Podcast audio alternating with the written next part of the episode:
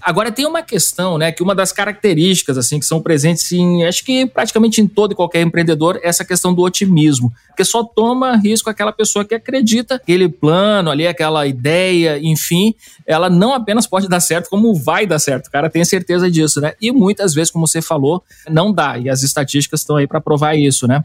Mas me diz uma coisa, vou te chamar de startup da real, né? Vamos aqui pela o startup. A, a, turma te chama de Star também, eu acho simpático isso, é um né? simpático, é. Pronto, então vamos lá, Star, me diz o seguinte, né? É como é que a gente pode dosar então essa característica, né? Que é, que é muito comum aos empreendedores, essa característica do otimismo, com essa questão da realidade, que é importante o cara enxergar claramente qual que é a realidade na hora de empreender, né? Antes de tomar esses riscos. Né? É o otimismo, até certo grau, ele é importante porque você precisa acordar de manhã cedo depois de um dia muito difícil, um dia anterior muito difícil, onde você perdeu um negócio que parecia muito bom, onde você perdeu um possível sócio que, que já parecia certo.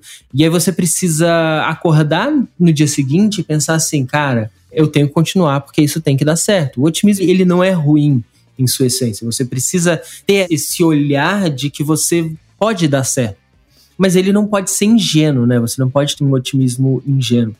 Então, eu gosto muito que o Mário Sérgio Cortella, numa experiência que a gente teve junto, que eu acabei conhecendo ele, ele falava assim, ele fala, cara, não existe nada pior do que um incompetente motivado.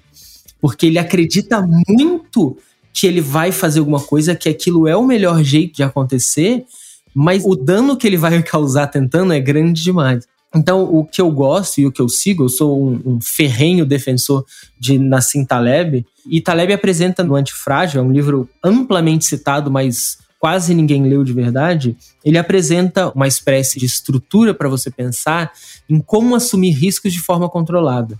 Então, ele fala o que ele chama da estratégia do alter, onde você tem ali 20% do seu esforço, né, um pedaço pequeno do seu empenho, em algo que, se der certo, pode garantir ali 80% do seu resultado. Pode ser algo estrondoso, mas é aquela coisa que você trabalha de pouquinho em pouquinho ali, acreditando que pode dar certo. Seu otimismo está ali. E aí você tem 80% do seu esforço, a parte grande do seu esforço, em algo que te traz pouco retorno. O retorno não é tão grande, mas é garantido. E aí é o que eu falei, pô, às vezes você tem um emprego fixo e aí você vai lá, e reserva o seu domingo, reserva a tarde do domingo para trabalhar num projeto, para desenhar algumas coisas, para começar a pensar em umas estratégias. E aí você vai indo de pouquinho em pouquinho, beliscando para testar o mercado, para ver assim, olha, eu sei que se eu tentar de uma vez e der errado, eu perco tudo. Então, se eu tento de pouquinho em pouquinho, dá um pouco errado, eu perdi um pouquinho, mas eu tenho informação para tentar maior. Então, eu acho que a ideia é sempre essa, assim, é sempre pensar nessa estrutura onde você está sempre tentando alguma coisa, você está sempre ali tentando algo que, se der certo, vai ser muito foda, vai ser muito grandioso. Nem sei se pode falar a palavra aqui, mas vai ser, muito, vai ser muito grandioso. Ao mesmo tempo em que 80%, aquela parte maior do seu tempo, você está em algo que te dá pouco retorno. Você sabe que perto do que você queria, aquilo é pouco retorno mas aquilo te dá uma segurança, aquilo é o, o seu controle de risco. Porque se aqueles 20% derem errado, você ainda está ali garantido. No final do mês você come, você paga sua conta, sua esposa não vai largar de você porque você queimou suas economias. Então eu tento pensar em tudo assim. E se você for olhando na história, a maioria das pessoas, quando fez algo realmente significativo que estourou, ela tinha em paralelo uma coisinha que era aquela segurança. Então, sei lá, você pega Einstein. Einstein trabalhava num escritório de patentes e no tempo livre desenvolvia a teoria da relatividade, porque era o tempinho dele lá e de repente aquilo virou alguma coisa que virou toda a vida dele. É um monte de negócio, de empresa começa assim, no tempo livre, o cara ia lá, investia um pouco do tempo dele, botava num projeto, pensava numa ideia e tal.